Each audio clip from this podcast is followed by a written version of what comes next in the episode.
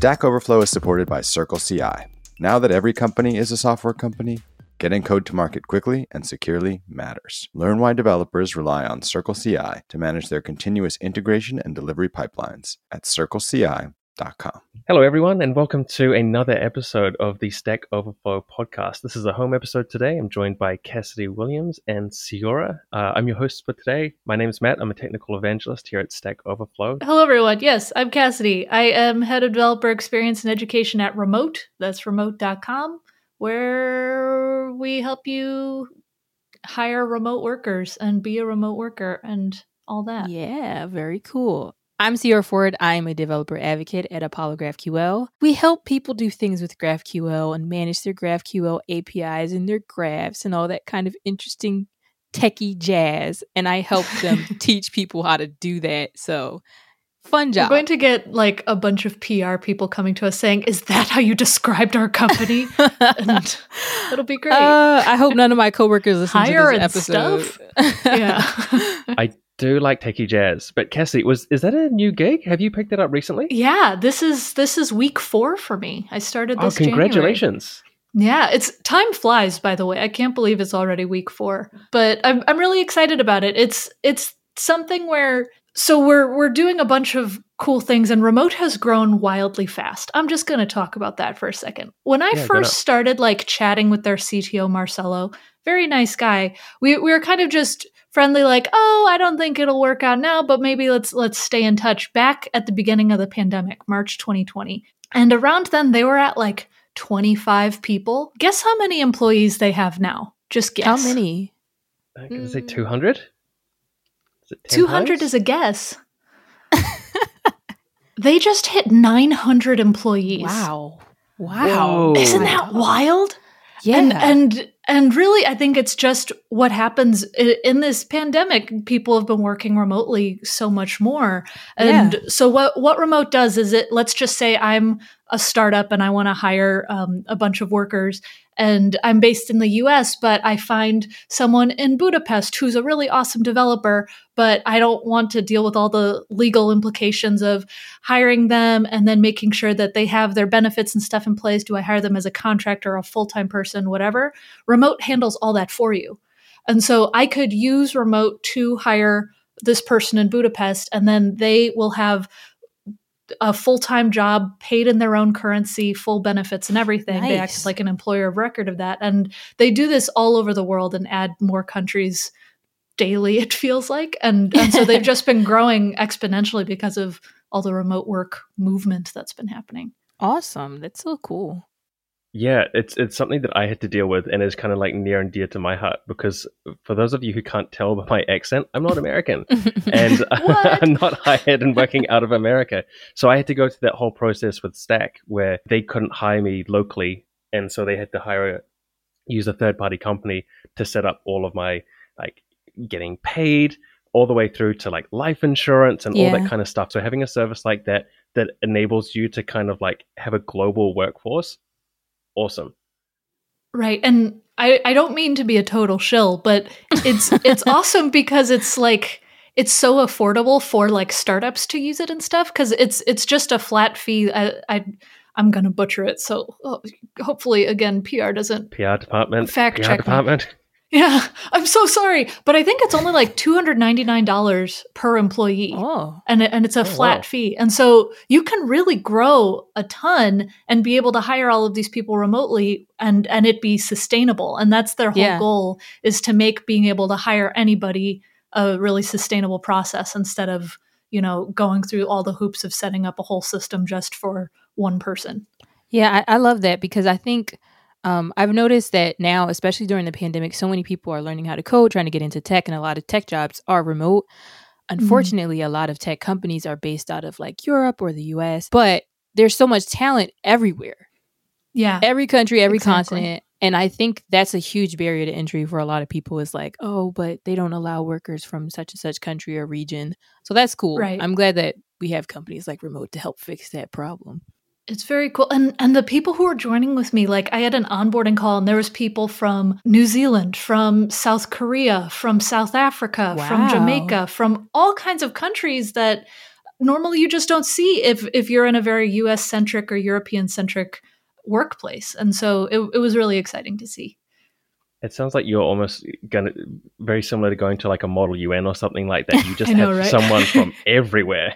It, it's it's just cool to see all of the different languages being able to be supported and and really caring about the internationalization of work. so there's a there's a wonderful company called Buffer who they have a completely open salary plan where that you can go and see what the CEO is earning. You can see kind of like wow. everyone from like the very top. I don't want to say down to the bottom, but in terms of pay on a quantitative scale, Yeah. you can see Mhm. who's earning the most and who's earning the least.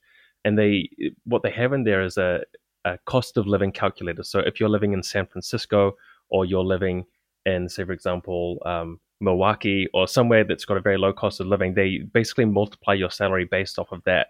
And I thought that was cool at first, but then I was like, no, but they're providing the same value to the company and the job that they're doing. So and Right. it's just you get all these discussions happening because I can see both sides of of the story. Yeah, it's difficult because you see people saying like, well, if they can afford someone in San Francisco, why can't they afford that same salary in Milwaukee? But then they can't always afford everyone in San Francisco, but you don't want to it, it's it's it's not something we're going to solve on a podcast.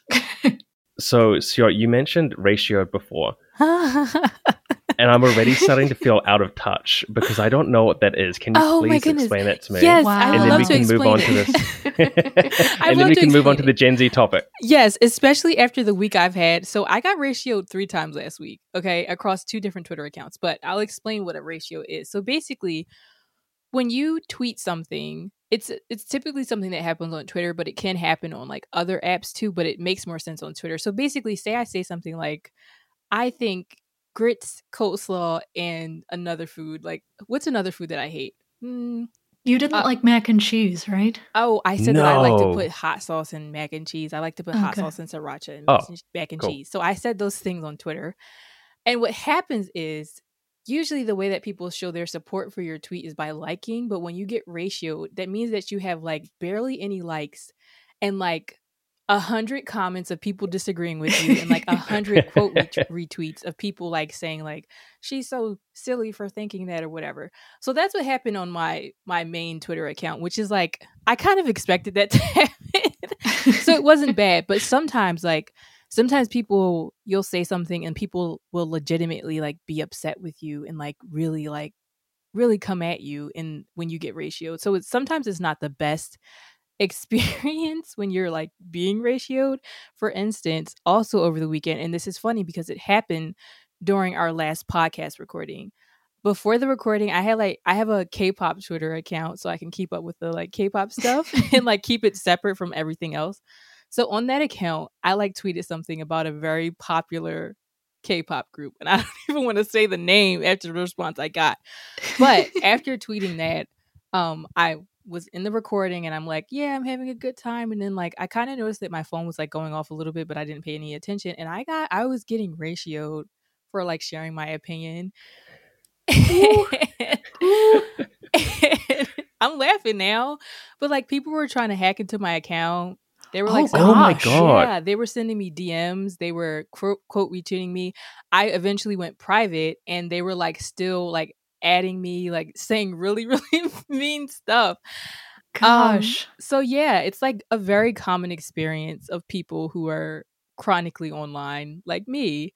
Um, so yeah, sometimes being ratioed is funny, like it was with my food opinions, but sometimes it's not. Like there have been times where like I said something and people were like being mean about it or whatever, but I never got like I had I think at one point I had about 200 quote retweets. oh gosh, that's a lot. Yeah, and I Oh, had no. I had like a bunch of DMs. I was also getting messages from Twitter like here's your here's your code to like log into your account. Here's your code to log into your account because people were trying to hack into my account. and then Oh, I got a bunch of comments. Um and that was the first time I ever had really experienced like that much at once. And granted, I missed most of it cuz I was in a, I was recording a podcast episode, but it just made me think about like how even if you disagree with someone and even if you rightfully disagree with someone, there are better ways to approach it than that. Hmm. And sometimes I think which is important for us. We I think we discussed this in an episode before, but it's really important for us when you do like external outreach for whatever company you work for. You sometimes become the public face for the company and the work that you do and the team that you work with. Um, so because we do this kind of work, it's important for us to think about like getting ratioed or piled onto or doing that to other people as well because it it can it's a huge possibility like when yeah. you do developer advocacy or something similar to that. I think it would be it's going to be something in the future within the next I hope 2 to 5 years where if you come into a company and you do have a public facing position and especially in a community as active online as software developers yeah. that we do have some kind of training or battle plan or yeah. can like something yeah. to say cool so this is a scenario which will happen you're going to get ratioed first time i've used that in a sentence thank hey. you um, and this is what you should do this is probably how you're going to feel this is how you're going to do with it this is how you protect your accounts and online security and all this kind of stuff because this is this is happening at the moment but i don't think anyone's really taken any like there are no digital courses for like what happens if you get harassed online? It's like a public face for a company like right. I think that's a great way to transition into like if we're talking about how the next generation uses the internet how they communicate i think that really ties in well to this article that i found. I can't remember the exact title but it is basically about how computer science educators especially at the professor level in, in universities have found that they're having a hard time um, teaching students post 2017 basic computer concepts, especially when it comes to like directories and folders and things like that. Um, and I think that really goes into the thing I find interesting about that is um, how it kind of colors how we'll have to deal with educating and teaching the newer generations about basic computer science concepts because the world has changed so much and a lot of times, the way that we describe things now may not be what they'll understand in the future. It's interesting because the like quintessential concept is a lot of students and younger people today don't understand the save icon with the floppy disk yeah. next to it. and, and, it's so funny because it makes sense. They've never had to use a floppy disk. I'm one of them. Uh, yeah. And it honestly, I haven't touched a floppy disk since I was 10 maybe mm. because like my co- school computer had one. But like it's it's interesting this article goes into how students don't understand the concept of folders yeah. eh, on the computer systems which blows my mind because that's that's such a core aspect of how computer file systems work. Like they're named file systems for a reason because of files. Yeah. Are, are they talking specifically about kind of like the very low level operating system like this is how a directory works or are they are they talking more about the kind of upper level you have a folder you can click into it you can create the series both. of other folders yeah they were both. referring to both. both so what they were kind of saying because they kind of tackle both of the sides of that equation so as far as like actual like folders on your computer having more folders on your computer yada yada yada they were saying that a lot of students when they would like tell them you need to go into this folder into that folder into this folder like get to this thing they didn't really know how to do that because, um, and there were a couple reasons why. One of the things that they mentioned was that a lot of us have grown up where you didn't need to know where anything on your computer was because you could just search. Mm. Some people grew up with computers where you had to know exactly where everything was in order to be able to find it later on and use whatever the thing is. And I'm not even sure if I'm explaining that correctly because that's not what I grew up with. I grew up with always having being able to search globally on your computer, being able to search for things on YouTube, being able to search for things everywhere. Um, and I find, and after like reading the article, even when it was describing the concept of directories and how a lot of students have a hard time understanding that because it's based off of the concept that like you have what was it saying like a a file cabinet is basically what it's right a file cabinet yeah. with folders files in the folders yeah. nested folders yeah. all that and when i read it folders. at this point i've been doing like working with directories and stuff like that on my like command line for a while but when i first learned command line i struggled so much and reading the article i was like is that why? Is it because like i had never been really familiar with the whole like i even had to ask this now like what what was the analogy? So i've never had to really deal with like file cabinets and knowing which file to go into and all that kind of stuff. So it's just interesting to like think about how as technology evolves and as generations grow and get older it really changes how we view these systems that some of us are so used to but some of us are not So yeah, I'm interested in hearing too, like if you have ever had an experience like that with either with the directories things or with anything in technology where you were like, mm, this isn't inherently understandable anymore, and I'm struggling with it. Almost like it's, I did with the whole command line thing.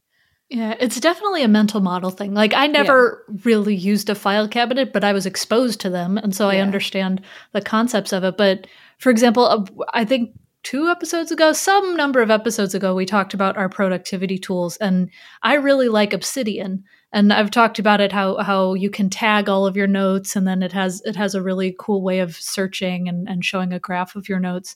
And it's interesting seeing how different people organize their notes in it because yeah. there, there's a whole obsidian community and there's some people where they really rely on folders saying all of my notes uh, on this topic go in this folder. All of my notes on this topic go in here.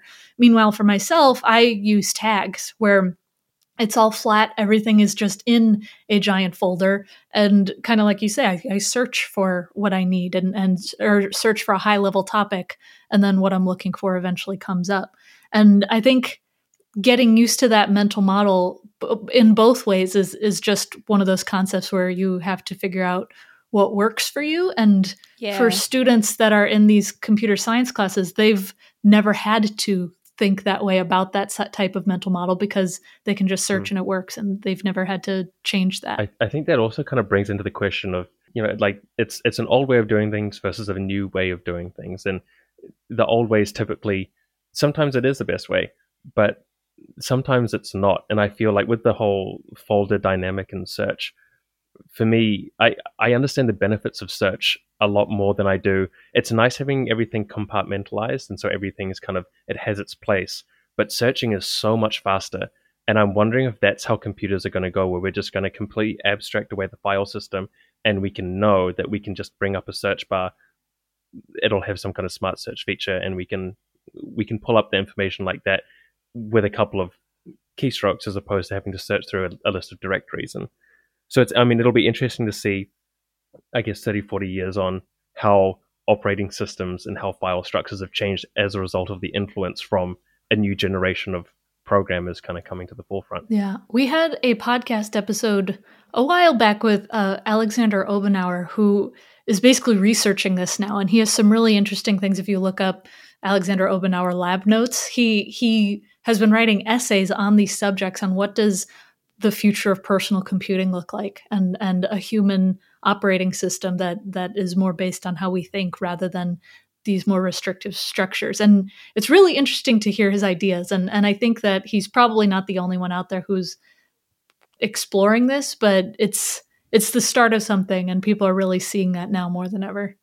Yeah yeah absolutely. And I just want to add too I feel like um one thing you said Matt about like searching is easier. I think we're going to move into a world where we're going to stray away from like, oh, this is complex and so organized and everything looks so like precise and all that kind of stuff. I think we're going to move into a place where we're going to much more prefer things that are simple and easy and quick, especially with this new generation becoming like the you know gen z is going to move into the people who are developing products and companies and joining companies and using this technology that we build i think we're going to have to start thinking a lot more about making things simpler as simple as possible and as easy as possible to get started so i think there are some developer tools out there that make that possible but I think there's a lot of space to improve in that way as well. So we'll see if our predictions are correct. We'll see.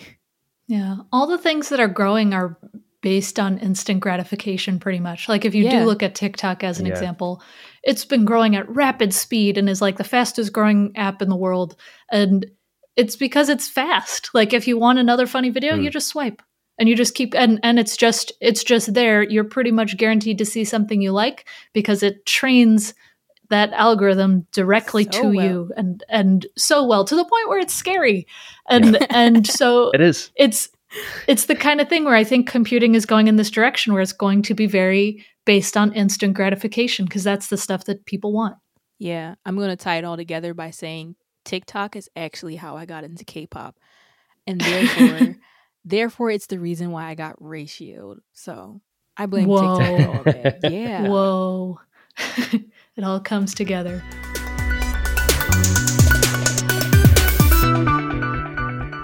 Well, we're gonna we're gonna lead on from that to the lifeboat, which the shout out today is going to be for member 1983. Uh, I specifically looked for a JavaScript question because I was a front end developer, and I found this one. Why can I not use new with an arrow function in JavaScript slash ES6? And he, uh, this person gave a very good explanation. They basically broke it down as to what did I do wrong? Can I turn an arrow function into a constructor? Can you explain how the specification disallows new with arrow functions? It's not something I previously thought about before. I knew you could couldn't do it, but now I know why, which is great. Cool, so yeah. thank you very much, 1983. That's a good question too. I would like I would totally record a podcast on just that question because I love that topic. But another day, another time. it would be great to do a function, uh, just an episode on functional programming in JavaScript if if people want to contribute to that specific topic. It's a fun topic. Yeah. Maybe that'll be our next topic. Mm. I, I Hmm. really hope the next topic isn't Matt got ratioed. Like- And just here's why. eventually. And that's about it. Thank you so much, everyone, for joining. Uh, I've been Matt Kiernander. You can find me on Twitter at Matt Kanda. Please don't ratio me just yet. I'm still working on my social presence. I'm Cassidy Williams. You can find me at Cassidoo, C A S S I D O O, on most things. And I'm Ceora. You can find me on Twitter. That's where I'm most active. My username there is ceeoreo. That's C E E O R E O underscore. Great. Thank you so much, everyone. It's been a blast, and we'll see you next time.